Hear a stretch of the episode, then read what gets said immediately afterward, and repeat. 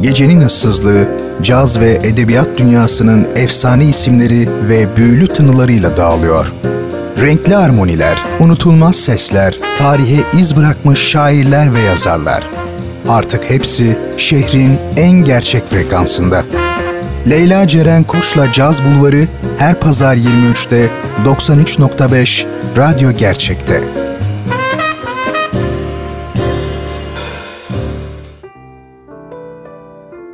Şehri caz ve edebiyatla buluşturan adres 93.5 Radyo Gerçek frekansından ve Caz Bulvarı'ndan herkese merhaba sevgili dinleyenler. Ben Leyla Ceren Koç'la birliktesiniz. Her pazar gecesi olduğu gibi yine değerli bir sanatçının yaşamını sizlerle paylaşmak için radyonuzun diğer ucundayım. Küçük bir alerjik rahatsızlık geçiriyorum o yüzden sesim böyle bir perdenin arkasından geliyor gibi ulaşabilir sizlere. Umut ediyorum ki tüm programı e, olabildiğince sağlıklı bir şekilde sizlere aktarmaya devam edebilirim. Bu hafta caz dinleyip edebiyat anlattığımız haftalardan olacak ve seçtiğimiz simse Türk Edebiyatı'nın en önemli yapı taşlarından biri olan gerçek bir dev, roman, öykü ve senaryo yazarı Nobel Edebiyat Ödülüne aday gösterilen ilk edebiyat sanatçımız Yaşar Kemal. Adını söyledikten sonra üzerine çok fazla cümle kurmaya gerek yok diye düşünüyorum.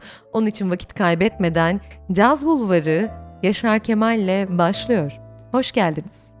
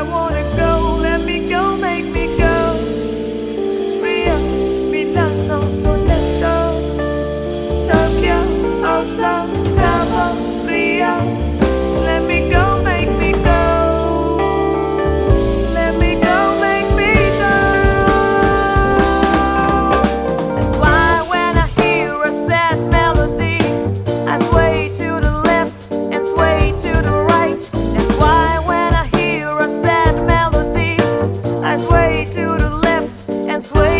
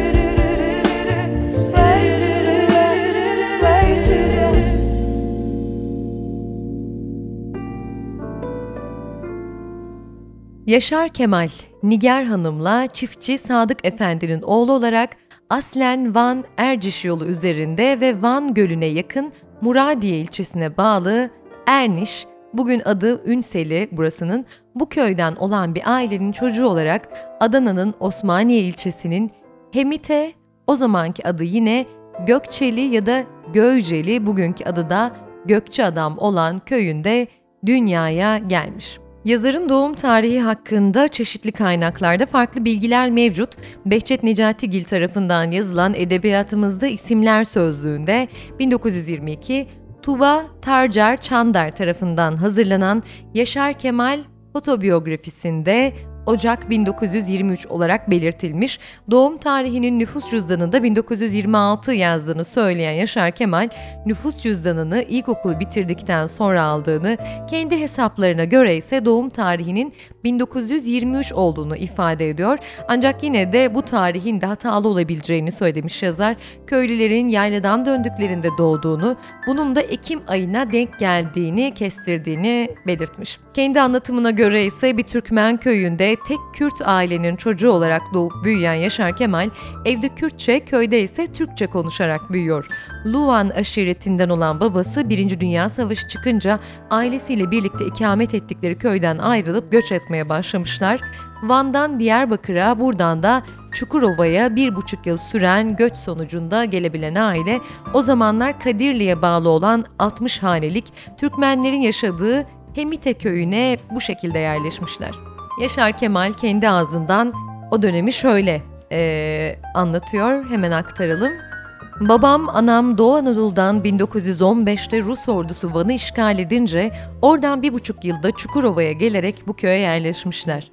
Köyde bizimkilerden başka Kürtçe konuşan hiç kimse yoktu. Ben kendimi bildiğimde Kürtçe sadece bizim evin içinde konuşuluyordu. Ben doğduğumda babam çok yaşlı, belki 50 yaşın üstündeydi, anam da çok gençti, 17 yaşında. Evde babamın bir kardeşi, onun karısı, bir de akrabaları bir genç kız vardı. Amcamın karısının bir elini Van'da bir top gülle parçası almış götürmüştü. Aile bir bey ailesiydi. Ailenin mensup olduğu Luvan aşiretinin son beyi Gulihan Bey babamın amcasıydı. Yaşar Kemal'in biliyorsunuz sağ gözü görmüyordu. Bunun sebebi de 3,5 yaşlarındayken bir kurban kesimi sırasında halasının kocasının elindeki bıçağın kayarak gözüne saplandığı bir kaza sonucu oluyor. Çok küçük yaşta yaşadığı bu travmanın ardından bir de bir acı olay daha yaşamış aile. Yaşar Kemal henüz 4,5 yaşındayken babası camide namaz kıldığı sırada Van'dan göç ederken ölümden kurtarıp besleyip büyüttüğü Yusuf adındaki oğlu tarafından öldürülmüş. Bu olaydan sonra da 12 yaşına kadar kekeme kalıyor Yaşar Kemal. Yine o günleri kendi ağzından şöyle an, e, anlatalım, aktaralım. Ben babamın camide o namaz kılarken yanındaydım. Hançerlendiği akşamdan sonra sabaha kadar yüreğim yanıyor diye ağladım. Ardından da kekeme oldum ve 12 yaşıma kadar zor konuştum. Yalnız türkü söylerken kekemeliğim geçiyordu. Hiç kekelemiyordum. Kitap okurken de. Okur yazar olduktan sonra ise hiç kekelemedim. 12 yaşımdan sonra kekemeliğim tamamen geçti. Babasının öldürülmesinden sonra annesi Niger Hanımsa yazarın amcası Tahir Efendi ile evlenmiş. Babası varlıklı biriyken ölümü sonrası ailesinin maddi durumu da değişmiş tabii ve köyün ne yazık ki en fakir ailelerinden biri haline gelmişler. Okuma yazma öğrenme hikayesi de ilginç yazarın. E, o henüz 8 yaşındayken köye gelen e, çerçicinin köy kadınlarının borcunu bir deftere yazdığını görüyor ve yazılanın yazı olduğunu öğrenince kendisi de öğrenmek istiyor tabii ve 9 yaşındayken de e, Adana'nın Burhanlı köyündeki ilkokula giderek sadece 3 ayda okuma ve yazmayı öğreniyor Yaşar Kemal. Ortaokul ikinci sınıfa geldiğinde ise sınavla Türk Marif Cemiyeti'nde yatılı olarak okumaya başlamış. Fakat 3 ayı bulan devamsızlığından ötürü yatılı okuma hakkını da kaybediyor bir sene sonra. Tabi yazıyla tanışan Yaşar Kemal okuma yazma konusunu hallettikten sonra halk şairleri gibi şiir söyleme ünü oluşmaya başlamış. Hatta bu ün yakın köylere yayılmış. Aşık Kemal mahlasıyla söylediği şiirleri dilden dile dolanan Yaşar Kemal'in köyüne Toroslardan iki gözden yoksun Aşık Ali gelmiş. Sabaha kadar onunla atışan Kemal'e Aşık Ali şöyle demiş, sen bu yaşta bu kadarsan sonunda Karacaoğlan olacaksın gibi. böyle güzel bir sözle kendisini yüceltmiş. Yaşar Kemal'in çocukluk yılları e, türküler söyleyip ağıtlar yaktığı yıllar işte babasının koruyucusu e, olan Zala'nın oğlu adlı eşkıya öldürüldüğünde yaktığı ağıt onun için unutulmaz bir başlangıç olmuş. Önceleri oğlunun bu işlerle uğraşmasından rahatsızlık duyan annesi ise bu ağıdı çok beğeniyor ve oğlunun e, uğraşına da artık ses çıkarmıyor. Okul yıllarına geri dönersek son sınıftayken de e, okuldan tasdikname ile ayrılarak çeşitli işlerde çalışıyor sanatçı. Bu döneminde tüm Çukurova'yı böylece keşfetmiş demek mümkün. Bu yıllarda yaşadığı, edindiği deneyimler ve anılar da daha sonra romanlarında iz bırakıyor tabii. E, 1941 yılında Kuzucuoğlu Pamuk Üretme Çiftliği'nde ırgat katipliği yapıyor. 1942'de e, Adana Halk Evi Ramazanoğlu kitaplığında memurluk yapıyor. E, sonrasında 1941-42 yılları arasında zirai mücadelede e, ırgat başlığı daha sonra Kadirli'nin Bahçe Köyü'nde öğretmen vekilliği yapıyor. Pamuk tarlalarında, batozlarda ırgatlık, traktör sürücülüğü, çeltik tarlalarında kontrolörlüğe kadar e, birçok iş yapıyor Yaşar Kemal.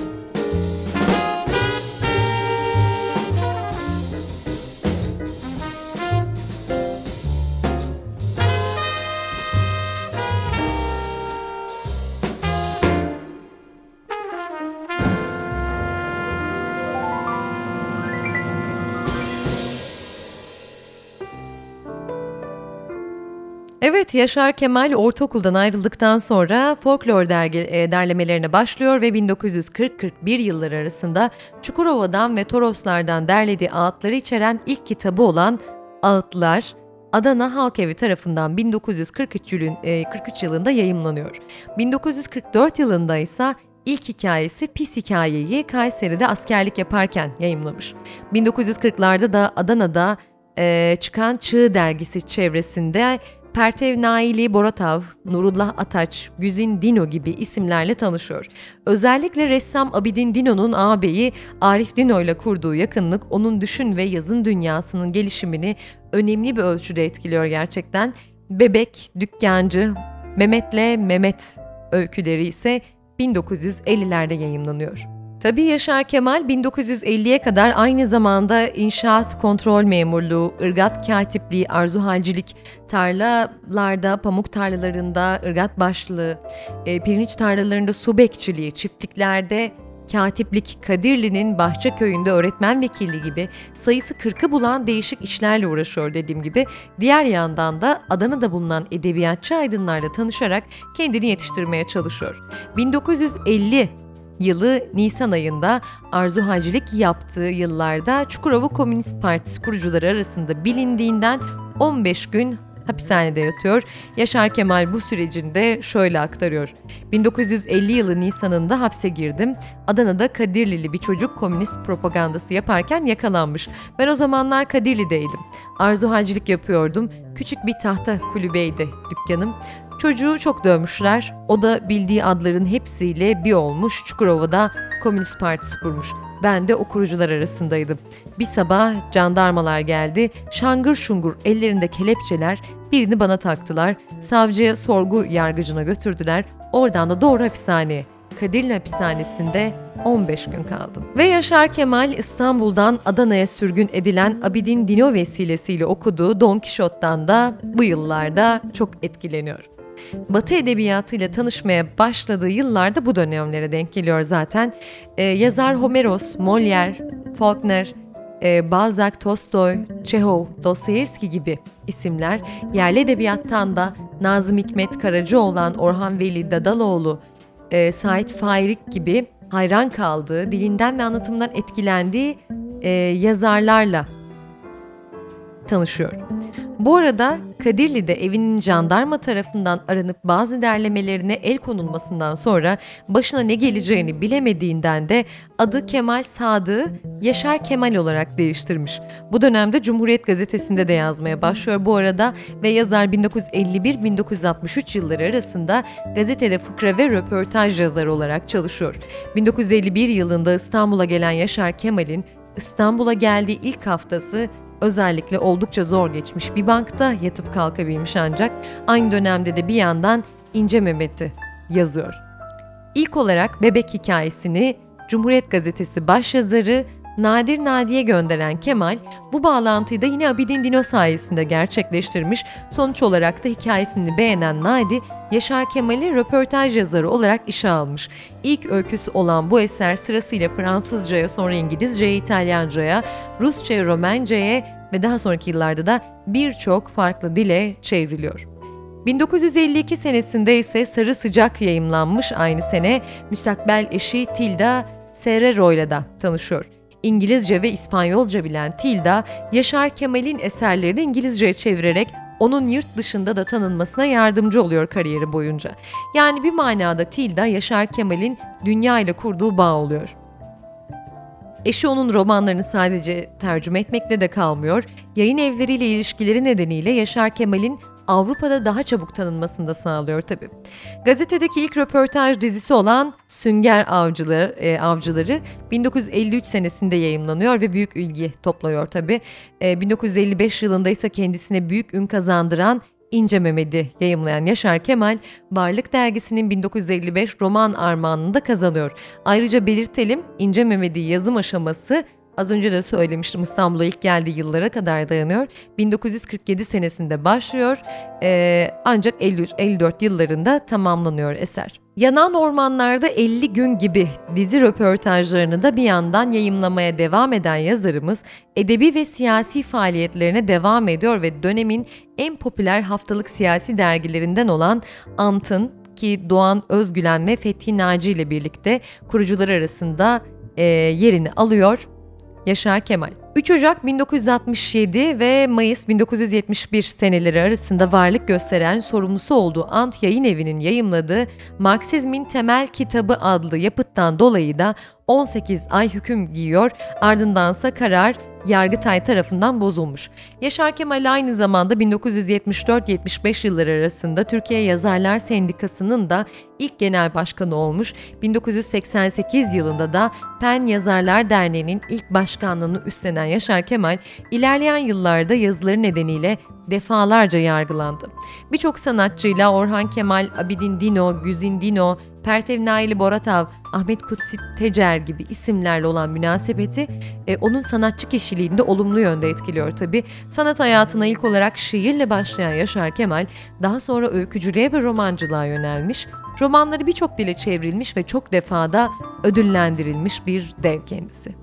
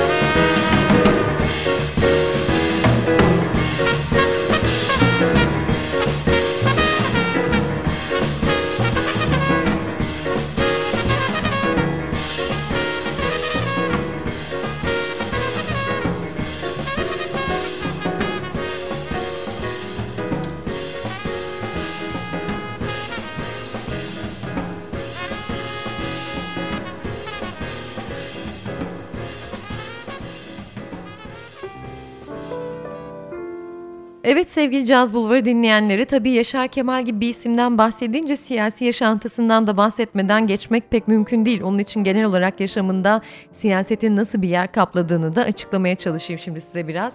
Genel olarak bir toparlayalım yaşantısını. 17 yaşından ölümüne değin sosyalist politikanın içinde yer almış bir isim kendisi. 1950'de komünizm propagandası yaptığı iddiasıyla da anlattığım gibi tutuklanıp Kozan cezaevinde bir sene boyunca tutulmuş ve 1951 yılında serbest bırakılıyor. 1961 anayasasından sonra ise kurulan Türkiye İşçi Partisi'nde 1962 senesinde katılmış Yaşar Kemal. Emekçi sınıfının tamamen yönetime gelmesini isteyen Kemal, tipte 8 yıl çalışıyor ve partinin yöneticilerinden birisi oluyor. 1987'deki bir söyleşisinde de bu fikir ve görüşlerinin üzerinde durmaya devam etmiş ve Türkiye'de bir Marksist partiye ihtiyaç olduğunu belirtmiş. Aynı söyleşideki nasıl bir sol modelden yanısınız sorusuna ise aynen şu cevabı veriyor her ülke sosyalist modelini kendisi kurar. Sovyetlerin 70 yıldır yaşama geçmiş modelini kabul edemeyiz. %100 bağımsızlıktır sosyalizm. Kişi bağımsızlığı, ülke bağımsızlığı, politik bağımsızlık, ekonomik bağımsızlık, özellikle de kültürel bağımsızlık. Sosyalizmin başka bir anlamı yok benim için. Bu çağa gelinceye kadar kültürler birbirlerini beslemişlerdir, yok etmemişlerdir. Oysa çağımızda kültürler kültürleri yok etmek için bilinçli olarak kullanılmışlardır. Emperyalistler çiçekler tarafından. Benim için dünya bin çiçekli bir kültür bahçesidir. Bir çiçeğin bile yok olmasını dünya için büyük bir kayıp sayarım. Ve tipten ayrılan yazar nedenini partinin niteliğini yitirmesine, bürokratların eline geçmesine ve emekçilerden kopmasına bağlamış ve Sovyetler Birliği'nin çökmesinin sosyalizmin de çökmesi değil, tam tersine dünya sosyalizminin zaferi olduğunu 1993'teki bir söyleşisinde de e, dile getirmiş.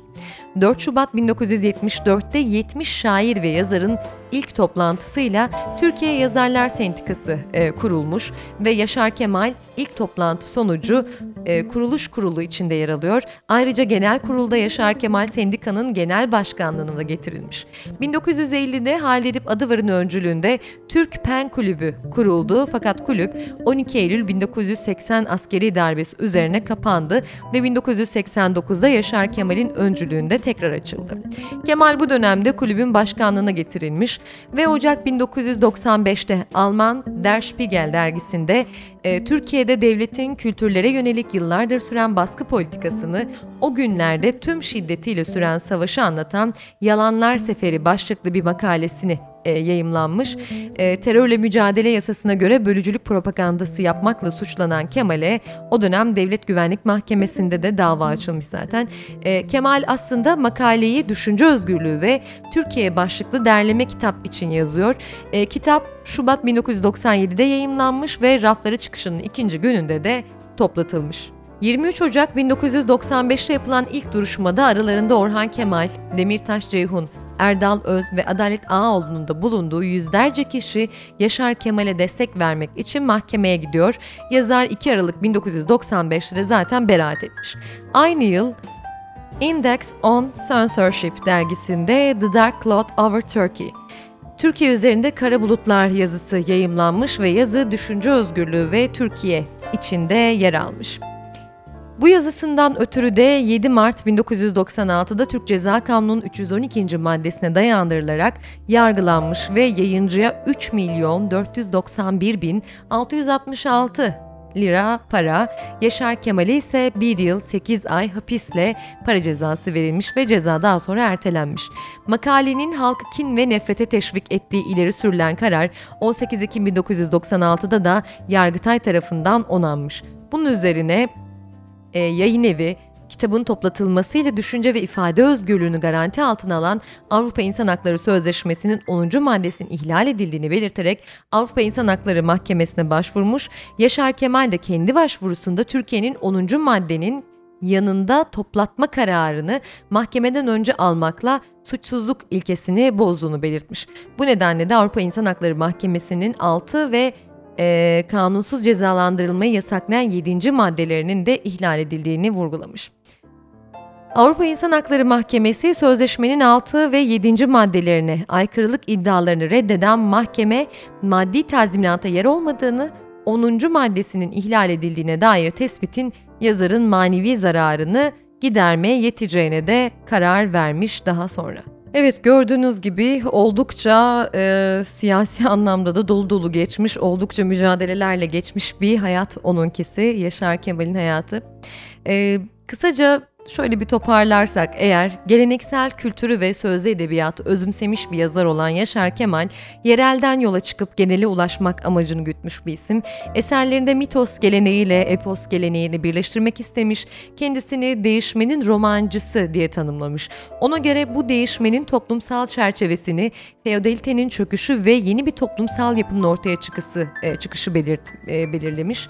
E, sanatının sol düşünceyle paralel yürüdüğünü söyleyerek halkı ezen, sömüren ve onun mutluluğunu engelleyenlerin karşısında durduğunu da her fırsatta ifade etmiş. Doğa ile iç içe bir çocukluk geçiren yazarın eserlerinde bir çevre duyarlılığı da net bir şekilde görülüyor. Zaten bir defasında katıldığı bir e, söyleşide kendisine sorulduğunda bir daha dünyaya gelseniz yine yazar olur musunuz dendiğinde bir daha dünyaya gelsem ne yalan söyleyeyim traktör şoförlüğü yapardım demiş. Gençliğimde traktör şoförlüğü yaptım hayatımın en güzel yılları o zamanlardı diye dile getirmiş. Genelde her eseri aynı edebi kaliteyi taşımasa da kendine has bir roman dili kurduğu, insanın, toplumun, şehirlerin yabancılaşmasını dile getirdiği, yeni psikolojik ufuklar açtığı, roman diline lirik tatlar kattığı belirtilmiş genel olarak onunla ilgili.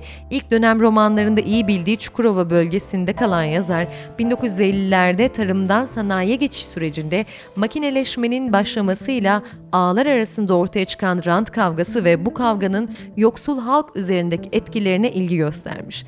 Psikolojik ve simgesel öğelerin öne çıktığı orta direkte kendi tanıklıklarından da yararlanarak bir köyün pamuk tarlalarında çalışan insanların tabiat ve şartlar karşısındaki mücadelesini anlatmış.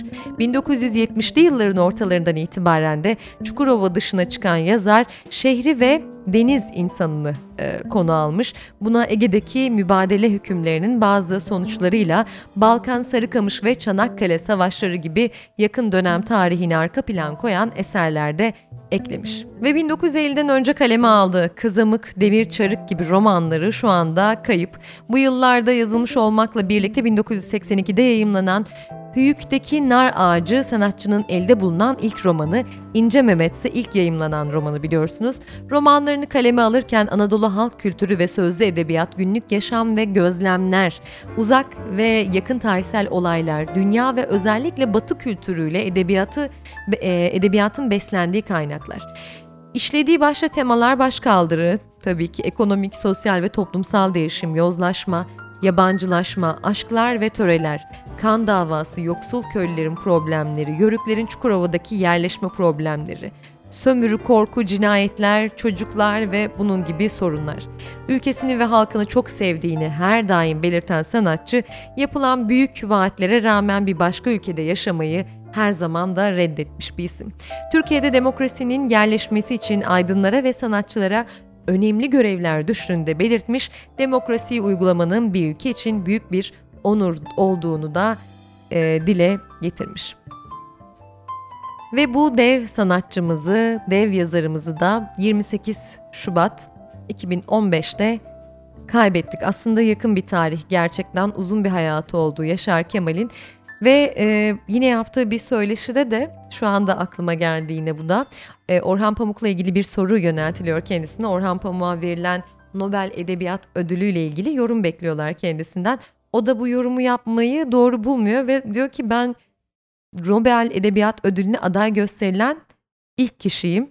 O yüzden bunu benim yorumlamam e, doğru olmaz gibi bir şey söylüyor ve ekliyor. Ölene kadar da aday olacağım diyor. Ve 2015 yılında da kendisini kaybettik. Geriye bizlere bıraktığı e, harika romanları, gerçekten muhteşem eserleri kaldı, öyküleri kaldı diyebiliriz. Ve sevgili Caz Bulvarı dinleyenleri, bu haftada programımızın sonuna geldik. Yine e, boyumun yetmeyeceği bir ismi size anlatmaya çalıştım. Yaşar Kemal'i size olabildiğince aktarmaya çalıştım. Onu tanıyanlar için umarım güzel bir program olmuştur. Tanımayanlar için de umarım yeterince tanıtan, açıklayan bir program olmuştur ve umarım onu çok merak etmişsinizdir ve kütüphanenizde hala yeri yoksa yavaş yavaş yerini almaya başlar diye umut ediyorum. Ve sevgili dinleyenler haftaya yepyeni bir isimle bambaşka bir efsaneyle buluşuncaya kadar. Kendinize iyi bakmanızı diliyorum. Mutlu geceler. Caz Bulvarı sona erdi.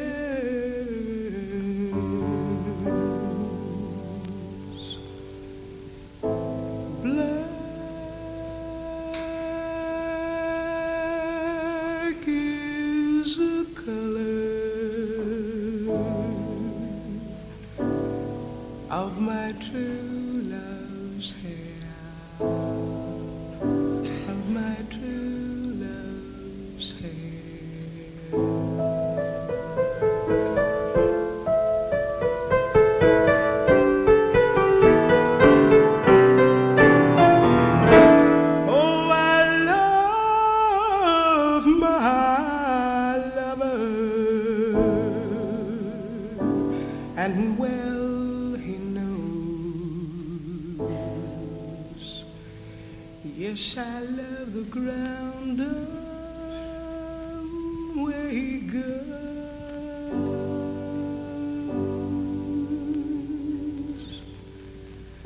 and still.